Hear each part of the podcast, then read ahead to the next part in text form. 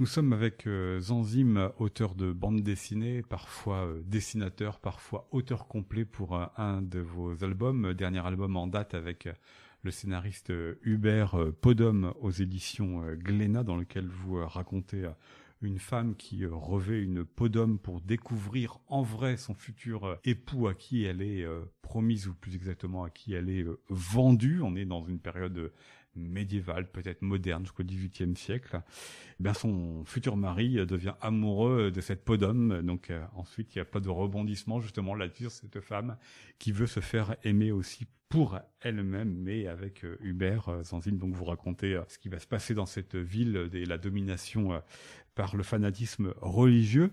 On va surtout s'intéresser, nous, dans cette émission, dans l'atelier d'un auteur, à votre manière de travailler, comme on le fera avec les autres autrices invité euh, de ce podcast. Et d'abord, j'aimerais pour que l'on commence que vous nous donniez à voir votre environnement de travail. Vous, vous travaillez euh, en grande partie euh, dans l'atelier Pépé Martini. Nous nous trouvons actuellement dans la cuisine de cet atelier qui est à Rennes, qui regroupe un certain nombre d'auteurs, d'illustrateurs, de coloristes. Ça va au-delà du simple cercle de la bande dessinée. Et j'aimerais que vous nous disiez ce qu'il y a sur votre table sur votre mur, quel est votre environnement quotidien de travail, Zanzim? Et on va préciser pour l'anecdote que c'est vous aussi, euh, qui signez euh, la pieuvre portant le mot de ancrage, qui est donc le logo de cette série de podcasts. Donc décrivez-nous ce qu'est votre environnement visuel. Donc c'est un univers déjà euh, assez chargé, puisque il y a énormément de collections de petites figurines, de, jouets, voilà que j'ai trouvé dans les dans les vides greniers. Euh, il va y avoir des, des, anciennes publicités, des choses liées au, au graphisme, hein, parce que c'est quelque chose que j'aime beaucoup. Euh, évidemment, plein de petites bandes dessinées. Je suis, je suis, un, je suis un fan de vide-grenier, donc tout ce qui peut m'évoquer quelque chose euh, de lié à l'enfance ou voilà, je, je le collectionne. C'est-à-dire c'est pas forcément des objets, ce ne sont pas forcément des images qui servent pour nourrir la bande dessinée sur laquelle vous travaillez actuellement. Ah non non non, ça peut être un univers où on est bien, en fait. Après, bon, par rapport à, la bande dessinée dans laquelle euh, euh, je travaille actuellement, euh, je me mets plutôt ça dans un espèce de, classeur que je sors parce qu'il y aurait trop de docs. Quand je travaillais avec Hubert, c'était un fou de documentation, donc m'en donnait énormément. donc je pouvais pas, je pouvais pas tout sortir. Bon, c'est vrai que quand je me mets au travail, hop, je commence à les étaler un peu partout sur mon bureau. Et puis, euh, puis voilà, là je me mets en, immersion. J'essaye même des fois de les regarder une bonne fois pour toutes et de les re-ranger pour en, garder que le souvenir et, et euh, essayant de, de retranscrire que, que l'essentiel tous ces objets, toutes ces images que vous avez, euh, pourquoi est-ce qu'elles vous sont importantes Pourquoi est-ce que vous avez besoin de mobiliser vos souvenirs euh, d'enfance? Il y a vraiment euh, de tout. Hein. Il y a des mmh. petits goodies, il y a même une petite gourde en Vierge Marie ou une Vierge Marie en gourde. Il y a plein d'objets qui sont très variés les uns par rapport aux autres. Pourquoi ils vous sont essentiels pour entrer dans votre univers graphique? Bah C'est ça, c'est essayer de se, se, remettre dans, un, dans, dans sa bulle, hein, dans, dans, dans son univers, est-ce qu'il c'est se remettre dans un monde euh, lié à l'enfance euh, certainement, c'est peut-être retrouver la, la chambre, la chambre d'enfant, la chambre d'ado, celle où on a commencé en fait à lire les premières BD et à, les recopier et les dessiner. c'est tout ça qui fait qu'on est bien avec tous ces objets. Ce sont des objets qui ont certains qui sont arrivés avec le temps, d'autres qui ont disparu avec le temps, parce qu'il faut que l'on précise aux auditeurs de ce podcast que dans l'atelier Pépé Martini, vous êtes nombreux, donc vous n'avez pas une place phénoménale pour chacun. Vous avez une table et une étagère euh, sur le mur. Ça veut dire que déjà vous êtes contraint par le nombre de mètres carrés disponibles. Euh, Racontez-nous s'il y a des objets qui ont disparu avec le temps et quels sont ceux qui seraient apparus plus récemment. Oui, bah par exemple il y a donc j'ai eu un, un, chien quand j'avais 14 ans qui était euh, voilà qui est un berger allemand. Et puis quand quand il est mort, j'ai fait une série une une pyrogravure et j'avais marqué Rex est mort. Et euh, du coup, plus tard, je l'ai ressorti dans ma chambre d'étudiant. Et, euh, ça faisait marrer tout le monde. Qu'est-ce que c'est que son truc Ta, ta, pyrogravure? Marqué Rex mort. Et j'ai expliqué que voilà, que j'avais un berger allemand, tout ça. Et à chaque anniversaire, on m'a offert un berger allemand. Et donc les bergers allemands se sont accumulés et à tel point que euh, donc bah, chez moi c'était plus la peine de les mettre. Et, et donc j'ai un jour fait, un petit hôtel euh, de bergers allemands à l'atelier. Et même même là ils ont pas supporté. Ils m'ont dit il va falloir que tu que tu fasses autre chose avec. Donc on essaye de mettre des objets mais pas en mettre partout. Parce que bah voilà, si, si, si, tout le monde commence à s'étaler, ça devient un peu l'anarchie. Mais quand il y a des, des, petits dessins qui commencent à traîner comme ça un peu partout dans l'atelier, c'est intéressant. Il y a souvent par exemple des dessins autour du ménage, du ménage qui n'est pas fait, la, la vaisselle qui s'entasse et tout ça. Donc ça c'est ça c'est plutôt rigolo. Ouais, c'est un peu la particularité de travailler dans un atelier, c'est-à-dire que c'est une activité solitaire, l'activité de dessinateur, d'auteur de bande dessinée, là où vous êtes à, à, à, plusieurs, même pour votre euh, imaginaire, il faut faire la part des choses entre ce qui est propre à votre bulle et ce qui est de la bulle des autres qui vient euh, mm. télescoper la vôtre. Oui, c'est ça. C'est euh, bah, c'est vrai que moi j'ai travaillé, enfin je travaille aussi euh, chez moi, en fait on va dire à, à mi-temps dans, dans, mon atelier à Tinténiac et puis ici. Euh, chez moi, je vais plus privilégier euh, le, découpage hein, des choses liées au, scénario, par exemple. Et puis, euh, à l'atelier Pépé Martini, ça va être plutôt de l'ancrage. ça va être aussi montrer des dessins, peut-être avec avec d'autres collègues. Et bah, il y a une sorte d'émulation qui se fait autour de de ce travail, des échanges. Euh, le Il y a besoin de se regarder, outre le regard euh, que vous avez eu, qui, a été celui d'Hubert pendant une partie de votre aventure euh, bande dessinée, il y avait le besoin aussi de regard euh, d'autres personnes qui de toute façon n'intervenaient pas sur la bande dessinée pour sentir si ça se passait bien, si vous aviez le bon feeling? Oui, en même temps non, parce que c'est les, les, en fait les les collègues sont assez euh, assez respectueux du, du, du travail. Ils, ils, vont pas forcément juger. Ils sont plus là pour te euh, pour t'encourager en fait, tout simplement d'être. Euh, c'est plutôt bienveillant. Mmh. Et puis c'est surtout de se dire qu'on n'est pas tout seul à, à, travailler, que voilà, c'est un métier qui est qui est difficile, qu'il faut voilà, qu'il faut qu'il faut cravacher. Et, et ben rien que ça, c'est c'est motivant. Alors après les les séances de, de travail sont euh, d'un seul coup arrêtées par un concours de fléchettes euh, euh, ou, ou je sais pas un café qui s'improvise et donc des fois c'est un petit peu difficile de de, remettre, de rester concentré. Mais sinon c'est c'est plutôt euh, assez euh, assez ambiance travail quoi. Ouais, ça veut dire que tout ce qui est espace partagé, tout ce qui est euh, télétravail notamment qui ont été des thèmes dans l'actualité il y a la pandémie finalement, vous aviez déjà ce rythme là depuis quelques années. Ah mais nous on était déjà confinés depuis depuis le début donc ça n'a pas changé finalement grand chose. Ouais. Pourquoi cette répartition du travail, euh, ce que vous avez dit, Zanzim, entre ce que vous faites ici à l'atelier Pépé Martini, donc qui va être la, la phase euh, finale de l'album, on reviendra sur les différentes étapes, mmh. et puis chez vous, les premières étapes de l'élaboration d'un album? Alors, c'est pas forcément les premières étapes, c'est plutôt les étapes qui me demandent la concentration, euh, c'est-à-dire euh, chercher euh, une histoire, euh, par exemple, en ce moment, je, me, je travaille sur une autre histoire. Je vais me lever un peu plus tôt le matin, une heure plus tôt, pour pouvoir commencer à, à l'écrire. Et puis toute la journée, ça va, je vais cogiter dessus. La nuit, je vais même faire des rêves. Et le, le, le surlendemain, bah, je me remets encore une petite heure dessus. Voilà, ça c'est. Hein. Euh, à l'atelier, je peux quand même me permettre de de faire des recherches de personnages. C'est ce que je fais en ce moment. C'est, on va dire, un peu, euh, voilà, les prémices de, de chercher un nouveau personnage, de aussi de risquer de nouvelles choses.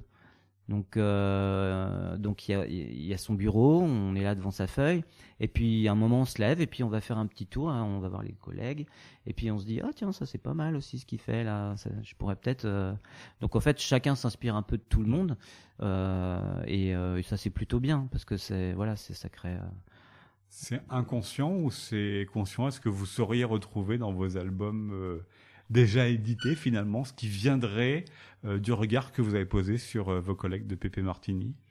Bah oui, parce que depuis le début, euh, ça fait euh, ça fait des années qu'on est ensemble et il y, a plein de choses. Euh, tout le monde s'est un petit peu nourri de de tout le monde. Ça va être, euh, je sais pas, une manière de faire la typo chez quelqu'un, une manière de, de travailler la narration chez un autre. Euh, donc euh, non non il y a oui oui enfin je sais pas non non oui oui euh, voilà c'est ça c'est la réponse c'est qu'il y, y, a à la fois on copie pas puis à la fois on s'en inspire ouais. voilà et le fait qu'il y ait donc une pluralité d'activités ici à VP Martinif, qu'il n'y a pas que de la bande dessinée, pas que du dessin mmh. de bande dessinée, mmh. en quoi cela vous sert? Euh, bah déjà, on a ouvert un petit peu euh, l'atelier euh, aux filles, hein, ce qui est plutôt super bien. Il y a des gens qui font du, documentaire, donc ça nous a offert aussi des, portes à, à d'autres discussions. donc des gens qui travaillent dans le cinéma d'animation. et en même temps, les discussions qui reviennent le plus souvent, c'est autour du cinéma. Bizarrement, c'est on revient aux histoires, les histoires qui sont racontées, et ça c'est les choses qui voilà qui reviennent. Alors, je voudrais qu'on s'intéresse à votre matériel, parce que vous avez parlé tout à l'heure de la planche à dessin, et c'est vrai que quand on regarde ici à Pepe Martini, certes, il y a plein d'objets, plein de dessins sur les étagères, mais la table est assez mmh. nue finalement. Enfin, en tous les cas, moi, quand je suis venu mmh. euh, il y a quelques minutes, il y a euh, mmh. un cahier ou deux feuilles de dessin euh, dessus, simplement. C'est ça, votre vos outils, c'est juste cela? Non, en fait, c'est c'est c'est comme ça sur cette place d'atelier parce que dans l'idée en fait où je, je suis pas là tous les jours, je laisse un petit peu mon, mon bureau rangé, on va dire, pour que, par exemple, euh, quelques stagiaires puissent euh, éventuellement prendre ma prendre ma place. Et, euh, Il y a aussi les bureaux partagés qui reviennent à la mode. Voilà, vous faisiez aussi. C'est ça. Et non, chez moi, c'est beaucoup plus beaucoup plus le bazar. le truc qu'on pourrait dire qui, qui se retrouve chez pas mal d'auteurs, c'est la, la fameuse table lumineuse.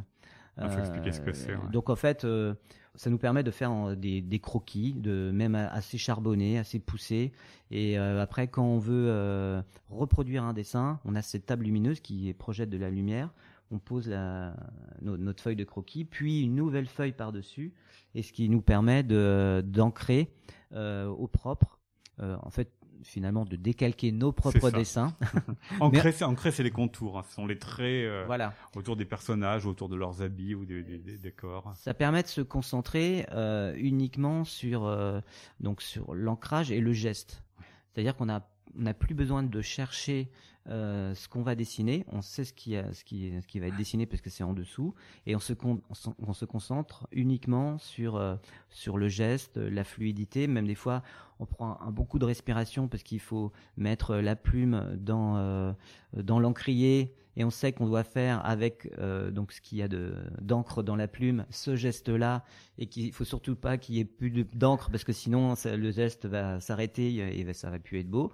Donc voilà c'est c'est un peu de, de maîtrise et d'expérience mais c'est ça l'idée. C'est à dire que vous l'option euh, numérique l'option ordinateur n'est pas l'option que vous avez prise pour travailler vos dessins? Alors c'est une option que j'ai juste gardée pour euh, la mise en couleur donc moi j'ai gardé de traditionnel euh, euh, l'ancrage, euh, donc sur, sur du papier Bristol à l'ancienne avec des voilà des plumes, de l'encre de Chine. Et puis après bah, ces planches sont scannées et je me suis permis quand même le numérique pour pouvoir faire des mises en couleur, changer les couleurs de, de, de mon trait, voilà. Alors j'ai longtemps fait du travail en couleur directe qui me prenait des plombes. C'était chaque case était une petite peinture à l'acrylique. Euh, là, faut pas se tromper. Euh, c'est ça. Et puis, bah, justement, quand j'ai fait Podom, euh, j'ai commencé les, les dix premières planches en, en couleur directe.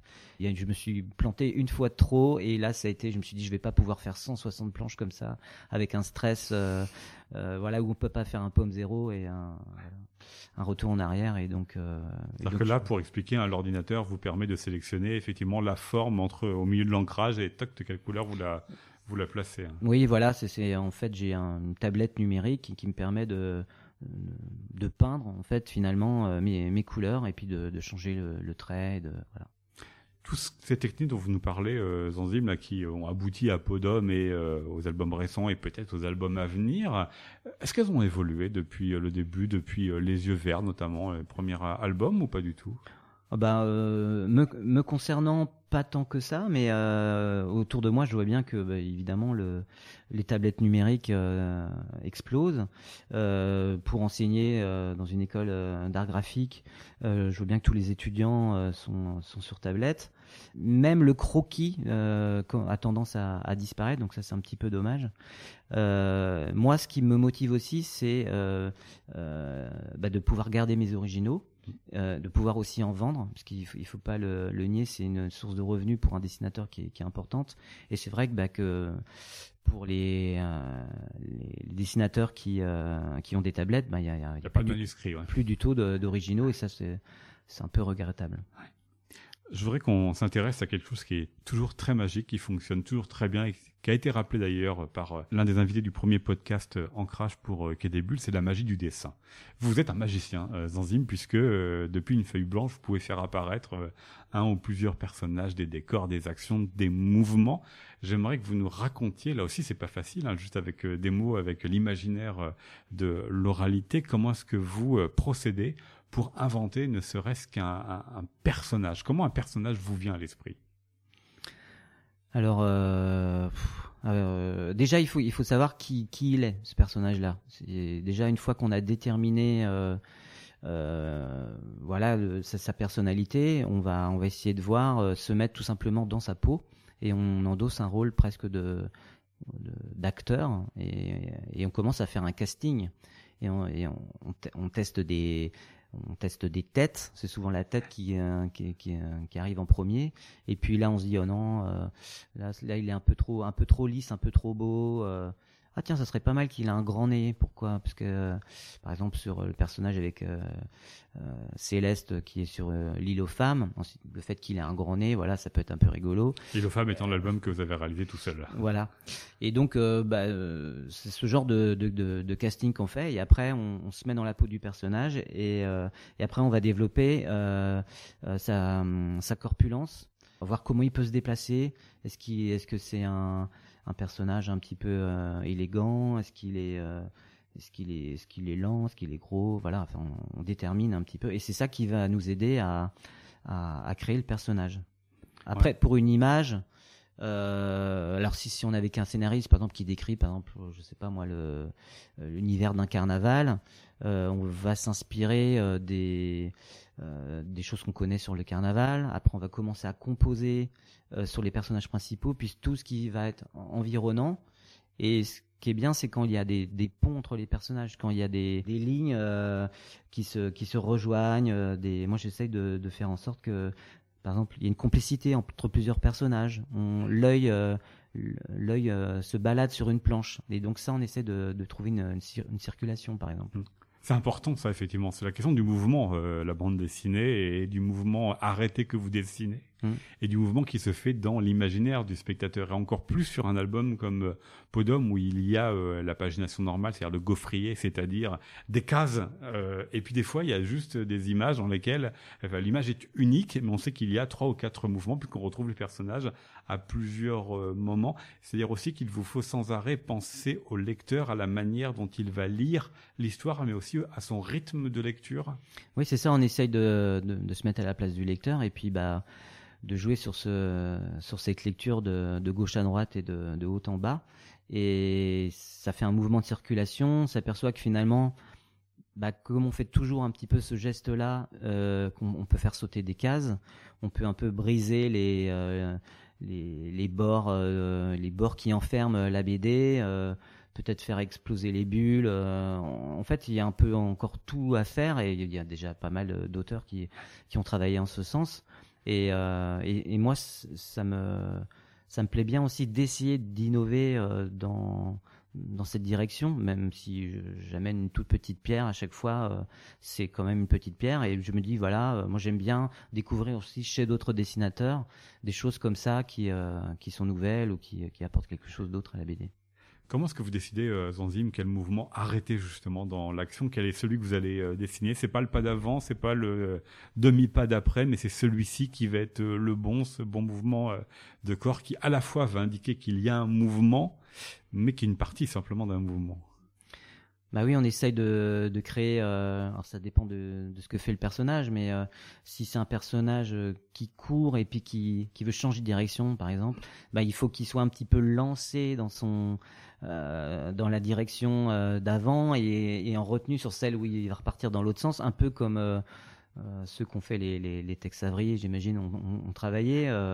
donc ça, ça se fait pas comme ça. C'est un travail de maturité aussi. Enfin, moi, j'ai pas réussi à faire ça tout de suite. J'ai fait des, années de dessin avant de, réussir à comprendre ce genre de, fonctionnement. Il faut aussi pas mal libérer son geste, qui est pas toujours, euh, qui est pas toujours évident. quand on commence la, la, la, BD, on, moi, j'arrêtais pas de gommer, j'arrêtais pas de gommer. et maintenant, c'est vrai que j'ai plutôt dire à, des étudiants de, de, dessiner directement au bic ou voilà pour que pour qu'ils puissent pas avoir de à refaire. moyen à refaire ou de, revenir en arrière quoi.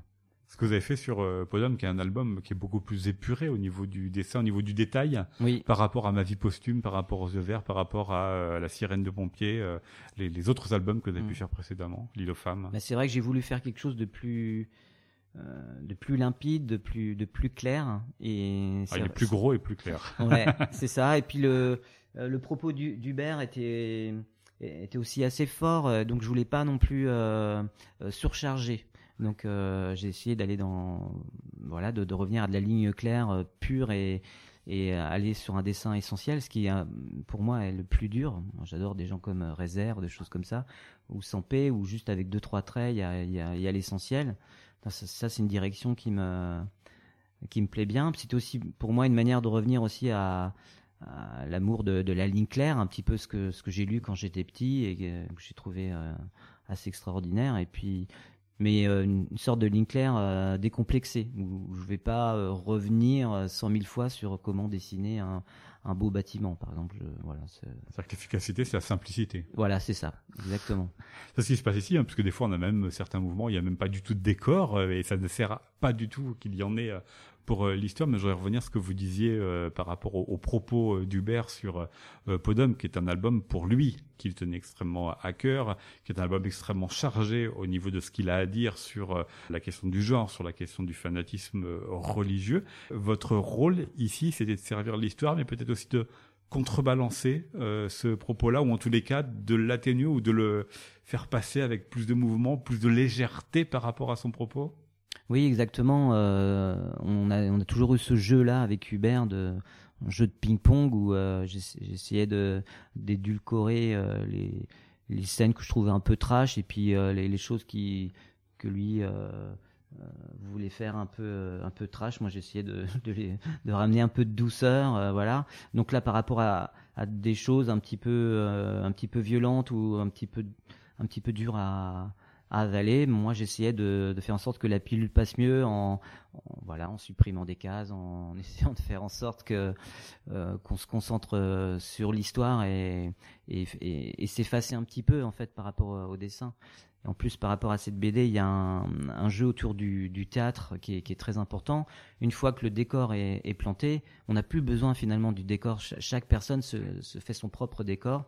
Et euh, c'est pour ça aussi que j'ai enlevé beaucoup de, beaucoup d'arrière-plan. Parce qu'il y a une unité de lieu qui est euh, principalement le, centre de la, de, la ville et euh, quelques lieux comme l'église, comme euh, les maisons ou comme la fameuse taverne où les hommes viennent le soir déguisés en femmes. Et ça, ça plaît pas évidemment à, tout le monde.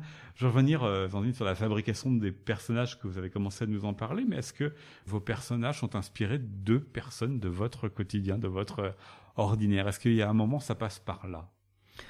Bah oui, oui, on s'inspire toujours de ce qui, euh, ce qui nous entoure, c'est ce qui nous nourrit euh, sur euh, les manières de dont, vont, réagir des personnages. C'est un peu comme, si on prenait des, photographies, des, on, enregistre les manières dont se comportent les gens, tout ça, et après c'est des choses qu'on va retranscrire dans, nos, bandes dessinées.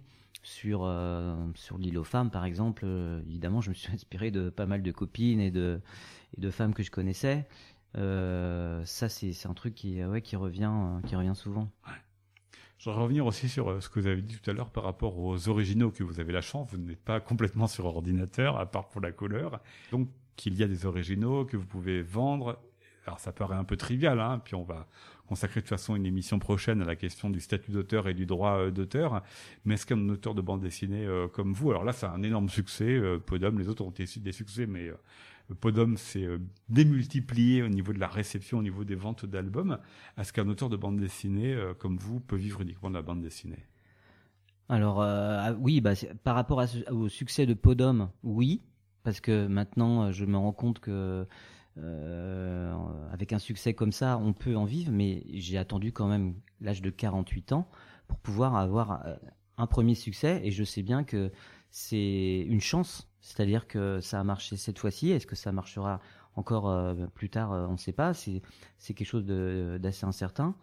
tout ce que je sais, c'est que le fait de donner des, cours à côté me permet d'avoir un mi-temps qui fait que je me pose un peu moins de questions qu'avant. Je me sens beaucoup plus serein par rapport à, la construction d'un album. Des fois, on me dit oui, euh, tu, es un peu lent, euh, mais je préfère euh, prendre un peu plus de temps et faire un, bon bouquin plutôt que de d'essayer d'avoir le, enfin, d'avoir le couteau sous la gorge, puis d'essayer de d'enchaîner les livres.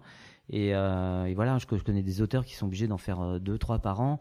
Et je, suis désolé, mais ça, ça se voit, quoi. Donc euh, bah, voilà. Plus de temps, est-ce que vous prenez aussi plus de risques dans ce cas-là, puisque vous avez effectivement ce mi-temps qui par ailleurs vous assure euh, certains revenus? Bah voilà, on a, on, a, on a la possibilité de prendre un peu plus de recul et de peut-être d'innover autre chose sur, sur l'album suivant, parce qu'on a, euh, on a moins le couteau sous la gorge. Et c'est vraiment, quand je dis couteau sous la gorge, c'est une expression qui, qui va bien parce que euh, c'est un, un boulot qui peut être aussi bien, bien angoissant en fait quand, quand on est voilà, c'est, on, se met en avant, c'est de la création, c'est pas, c'est pas non plus rien, quoi. Ouais. Et puis il faut parler effectivement de l'album, donc il faut le revendiquer pleinement. Voilà. Surtout quand on est euh, à deux auteurs, c'est pas forcément simple. Non, c'est ça.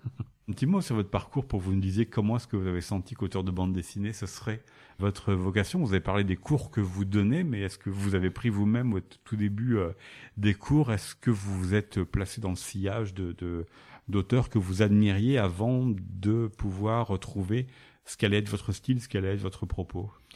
Euh, non, moi j'ai en fait j'ai plutôt euh, bon toujours été intéressé par euh, par le dessin, la bande dessinée, mais c'est surtout où j'ai trouvé ma vocation, c'est surtout aux beaux arts en fait où je me suis mis à, à, faire du dessin. Avant j'étais voilà c'était plutôt dans les dans les marges des des cahiers hein, à la guide de graines comme je disais, comme dans la pub guide de graines.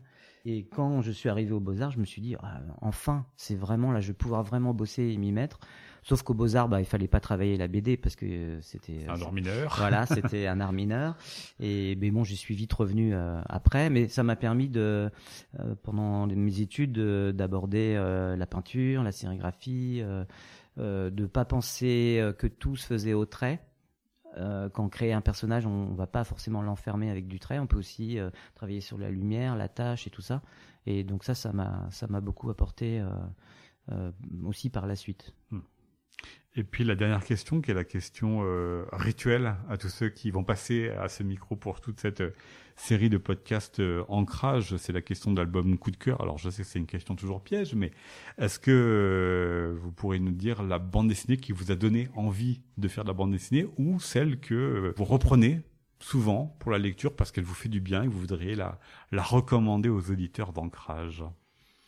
Alors, euh, euh, par rapport à, à Podum, euh, celle qui m'a bien plu, c'était l'été diabolique d'Alexandre Cléris, parce qu'il y avait beaucoup de, graphisme dedans, et, du coup, ça m'a donné un peu de liberté, ça m'a donné plein d'idées, et je me suis dit, tiens, il y a moyen de développer peut-être un truc qui, qui, serait à cheval entre le graphisme, la bande dessinée, voilà, les arts graphiques en général, et donc du coup, ça, ça m'a beaucoup beaucoup plu. Euh, ce même sentiment que j'ai retrouvé dernièrement avec euh, euh, la BD de Daniel Blancou, un auteur de BD en trop, qui m'a qui m'a beaucoup plu et dans son découpage et dans son, son propos. Vous avez de la chance, il sera l'invité prochainement d'un des épisodes. Hein. Bah, parfait. Puis je rajoute une dernière question. Euh, Zanzim, à part une fois, on va dire aux auditeurs, on a été dérangé. Sinon, c'est quand même, on est dans la cuisine, on est dans l'atelier Pépé Martini. J'ai juste rencontré l'un de vos collègues. C'est ça l'environnement sonore euh, de travail. Finalement, vous êtes très nombreux, mais il se passe pas grand chose au niveau des oreilles, à part quand on doit s'interrompre pour le, concours de fléchettes ou pour faire la vaisselle? Non, ça dépend des jours en fait. C'est assez. Euh, c'est assez différent. Là, c'est vrai qu'aujourd'hui, c'est assez calme. c'est mercredi. Je sais pas. Pourtant, il y a pas beaucoup d'auteurs qui ont d'enfants, mais euh, ah, si j'en entends un qui descend les escaliers. Là, je pense que ça va être le bon moment. C'est soit l'heure du goûter, soit l'heure de. Parce qu'il y a aussi un autre étage qu'on a, on n'a pas encore visité, où il y a d'autres dessinateurs qui se cachent. Voilà, c'est quand même bien compartimenté. Merci beaucoup, Zanzim. Merci. Au revoir.